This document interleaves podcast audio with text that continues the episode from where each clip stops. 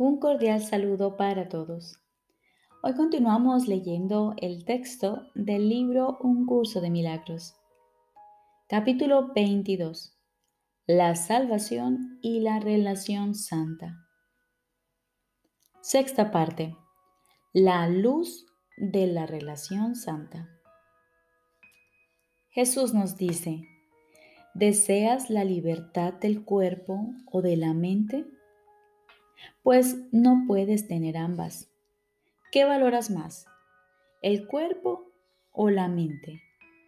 ¿Cuál de ellos es tu objetivo? Pues a uno de ellos lo ves como un medio, al otro como un fin. Y uno de ellos tiene que servir al otro y dejar que predomine, realzando su importancia al disminuir la suya propia. Los medios sirven al fin y a medida que el fin se alcanza, el valor de los medios disminuye, quedando totalmente eclipsados cuando se reconoce que ya no tienen función alguna. Todo aquel que anhela la libertad tratará de encontrarla, pero la buscará donde cree que está y donde cree que puede hallarla. Creerá que es igualmente posible alcanzar o bien la libertad de la mente o bien la libertad del cuerpo. Y elegirá a uno de ellos para que sirva al otro como medio para encontrarla. Cuando se ha elegido la libertad del cuerpo, la mente se usa como un medio cuyo valor reside en su habilidad de ingeniar medios para conseguir la libertad del cuerpo. Pero dado que liberar al cuerpo no tiene sentido, la mente se ha puesto al servicio de las ilusiones. Esta situación es tan contradictoria e imposible que cualquiera que la elija no tiene idea de lo que es valioso.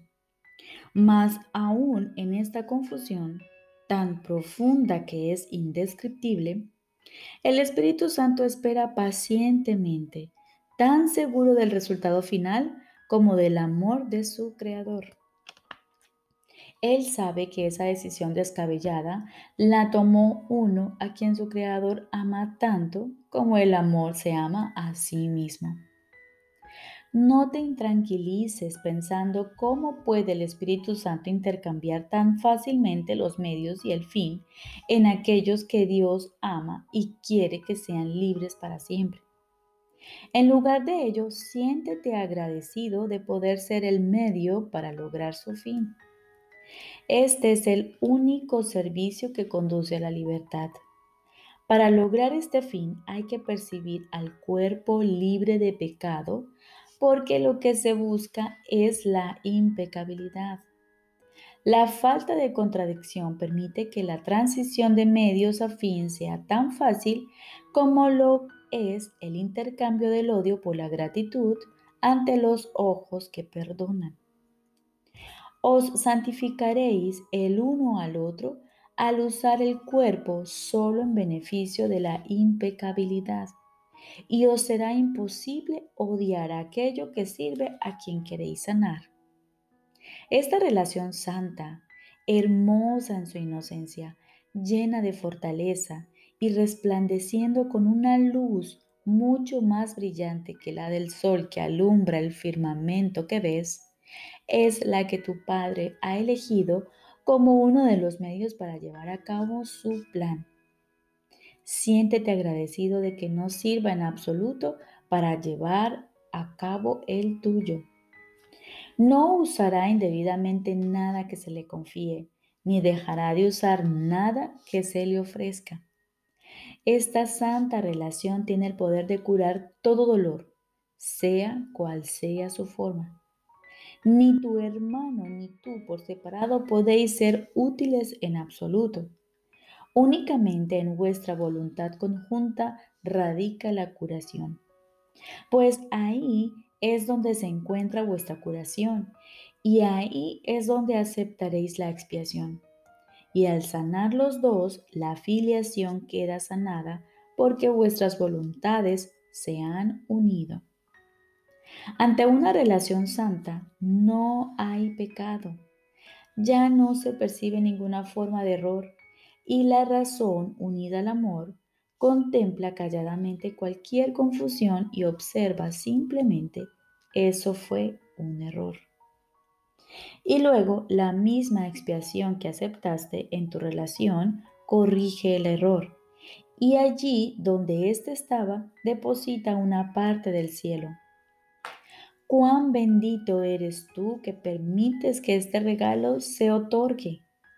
Cada parte del cielo que restituyes se te da a ti. Y a cada lugar vacío del cielo que vuelves a llenar con la luz eterna que traes contigo, resplandece sobre ti. Los medios de la impecabilidad no conocen el medio porque únicamente son portadores de amor. Criatura de paz, la luz ha descendido sobre ti. No reconoces la luz que traes contigo pero la recordarás. ¿Quién podría negarse a sí mismo la visión que le brinda a los demás? ¿Y quién dejaría de reconocer el regalo que, por mediación suya, Él permitió que depositase en el cielo? El amoroso servicio que le prestas al Espíritu Santo, te lo prestas a ti mismo. Tú, que ahora eres su medio, tienes que amar todo lo que Él ama. Y lo que traes contigo es tu recuerdo de todo lo que es eterno. Ningún vestigio de lo temporal puede permanecer por mucho tiempo en la mente que sirve a lo intemporal. Y ninguna ilusión puede perturbar la paz de una relación que se ha convertido en el instrumento de la paz. Cuando hayas contemplado a tu hermano con absoluto perdón, del que no se haya excluido ningún error ni nada que se mantenga oculto, ¿qué error podría haber en cualquier parte que tú no pudieses pasar por alto? ¿Y qué tipo de sufrimiento podría nublar tu vista e impedirte ver más allá de él? ¿Y qué ilusión no ibas a reconocer como un error, como una sombra que puedes atravesar completamente impávido? Dios no permite que nada sea un obstáculo para aquellos que hacen su voluntad. Y estos reconocerán que sus voluntades son la suya porque la sirven. Y la sirven de buen grado. ¿Podrían entonces demorarse mucho en recordar lo que son? Verás tu valía a través de los ojos de tu hermano, y cada uno será liberado cuando vea a su Salvador en el lugar donde antes pensó que había un agresor. Mediante esta liberación se libera el mundo. Este es tu papel en la consecución de la paz, pues has preguntado, ¿cuál es tu función aquí? Y se te ha contestado, no intentes cambiarla ni sustituirla por ninguna otra, pues esa fue la única función que se te dio. Acepta solo esta función y sírvela de todo corazón, pues lo que el Espíritu Santo hace con los regalos que le das a tu hermano, a quien se los ofrece, dónde y cuándo es cosa suya. Los concederá allí donde sean recibidos y se les dé la bienvenida. Utilizará cada uno de ellos en beneficio de la paz. Y ni la más leve sonrisa o la buena voluntad de alguien para pasar por alto la más diminuta equivocación le pasará desapercibida a él. ¿Qué otra cosa podría ser contemplar con caridad aquello que tu Padre ama, sino una bendición universal. Extender el perdón es la función, que el es la función del Espíritu Santo. Repito, extender el perdón es la función del Espíritu Santo. Deja eso en sus manos. Ocúpate únicamente de entregarle aquello que se puede extender. No guardes ningún secreto tenebroso que Él no pueda usar. Antes bien, ofrécele los pequeños regalos que Él puede extender para siempre. Él aceptará cada uno de ellos y los convertirá en una fuerza potente en favor de la paz. El Espíritu Santo no dejará de bendecir ni uno solo de los regalos que le haces, ni los limitará en forma alguna. Los infundirá de todo el poder que Dios le ha conferido a fin de hacer de cada uno de ellos un manantial de curación para todos. Cada pequeño regalo que le ofreces a tu hermano derrama luz sobre el mundo. No te preocupes por las tinieblas, mira más allá de ellas y contempla a tu hermano. Y deja que las tinieblas sean disipadas por aquel que conoce la luz y que tiernamente la deposita en cada una de las dulces sonrisas de fe y de confianza con que bendices a tu hermano. De tu aprendizaje depende el bienestar del mundo, y es solo la arrogancia lo que negaría el poder de tu voluntad. ¿Crees acaso que la voluntad de Dios es impotente? ¿Es a eso a lo que llamas humildad? No te das cuenta de lo que esta creencia ha ocasionado. Te consideras a ti mismo vulnerable, débil, fácil de destruir y a merced de innumerables agresores mucho más fuertes que tú. Examinemos detenidamente cómo fue que surgió este error, pues en él yace enterrada la pesada ancla que parece mantener vigente, inamovible y sólido como una roca el temor a Dios. Y mientras esa creencia perdure, así parecerá ser. ¿Quién puede atacar al Hijo de Dios y no atacar a su Padre? ¿Cómo iba a ser el Hijo de Dios débil, frágil y fácil de destruir a menos que su Padre también lo fuese? ¿No te das cuenta de cada de que cada pecado y cada condenación que percibes y justificas es un ataque contra tu Padre. Por eso es por lo que el ataque no ha tenido lugar ni puede ser real. No te percatas de que esa ha sido tu intención porque crees que el Padre y el Hijo están separados. Y no puedes sino pensar que están separados debido al miedo pues parece menos arriesgado atacar a otro o atacarte a ti mismo que atacar al gran creador del universo cuyo poder conoces.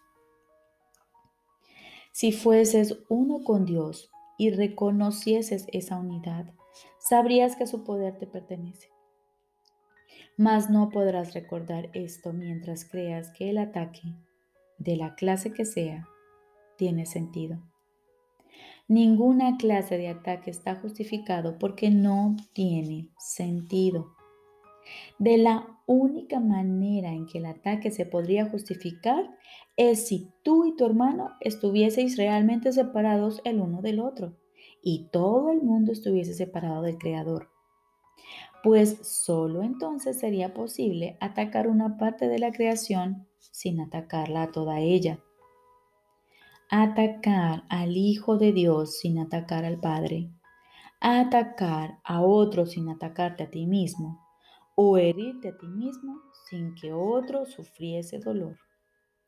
Sin embargo, no te quieres deshacer de esa creencia. Mas, ¿dónde reside su valor sino en el deseo de poder atacar impunemente? El ataque no es ni peligroso ni inocuo Sencillamente es imposible. Y esto es así porque el universo es uno. No elegirías atacar su realidad si no fuese porque para poder verlo separado de su hacedor es esencial atacar. Y así parece como si el amor pudiese atacar y volverse temible. Solo los que son diferentes pueden atacar. Y de ahí deduces que porque puedes atacar, puedes ser diferente de tu hermano. Sin embargo, el Espíritu Santo explica esto de otra manera. No puedes atacar precisamente porque no eres diferente de tu hermano. Cualquiera de esas dos posturas es una conclusión lógica.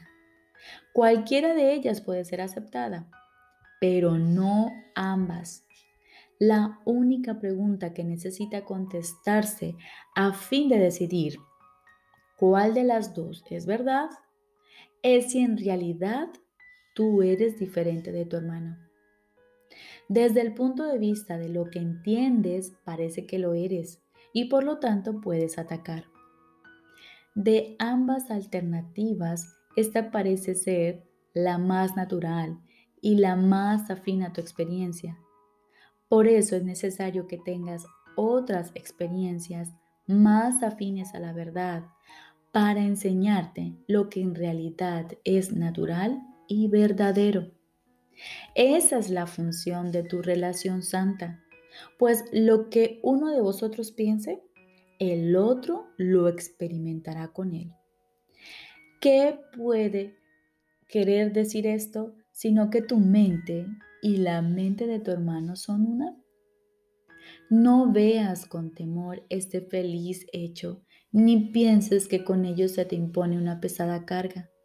Pues cuando lo hayas aceptado de buen agrado, te darás cuenta de que vuestra relación es un reflejo de la unión que existe entre el Creador y su Hijo. Entre las mentes amorosas no hay separación y cada pensamiento que una de ellas tiene le brinda felicidad a la otra porque es la misma mente.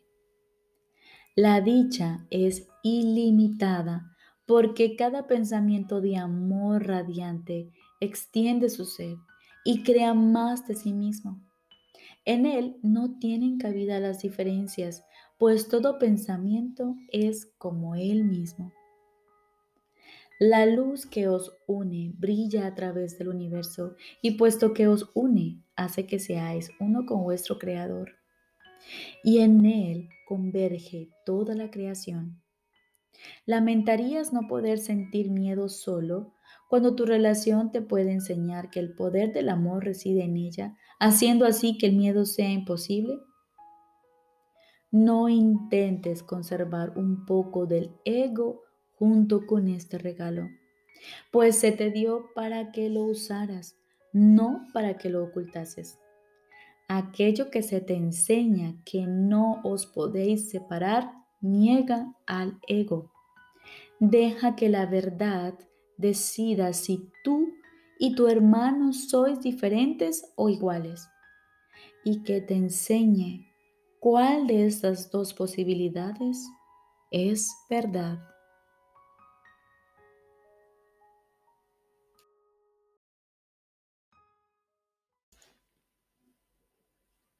Ahora continuamos con el libro de ejercicios. Lección número 180. Quinto repaso. Dios es solo amor y por ende eso es lo que soy yo. Primera idea. Por la gracia vivo, por la gracia soy liberado. Dios es solo amor y por ende eso es lo que soy yo. Segunda idea. En Dios no hay crueldad, ni en mí tampoco. Dios es solo amor y por ende eso es lo que soy yo. Con estos pensamientos nos levantamos hoy y también vamos a dormir con ellos para descansar con esas mismas palabras de nuevo en nuestros labios y darle así la bienvenida al nuevo día. Cada pensamiento que repasamos aquí lo envolvemos con este. Dios es solo amor y por ende eso es lo que soy yo. Y utilizaremos estos pensamientos para mantenerlo firme en la mente y claro en nuestra memoria a lo largo del día. Recordemos, lección número 180. Dios es solo amor y por ende eso es lo que soy yo. Por la gracia vivo, por la gracia soy liberado. Dios es solo amor y por ende eso es lo que soy yo. En Dios no hay crueldad, ni en mí tampoco. Dios es solo amor y por ende eso es lo que soy yo. Te deseo un feliz día.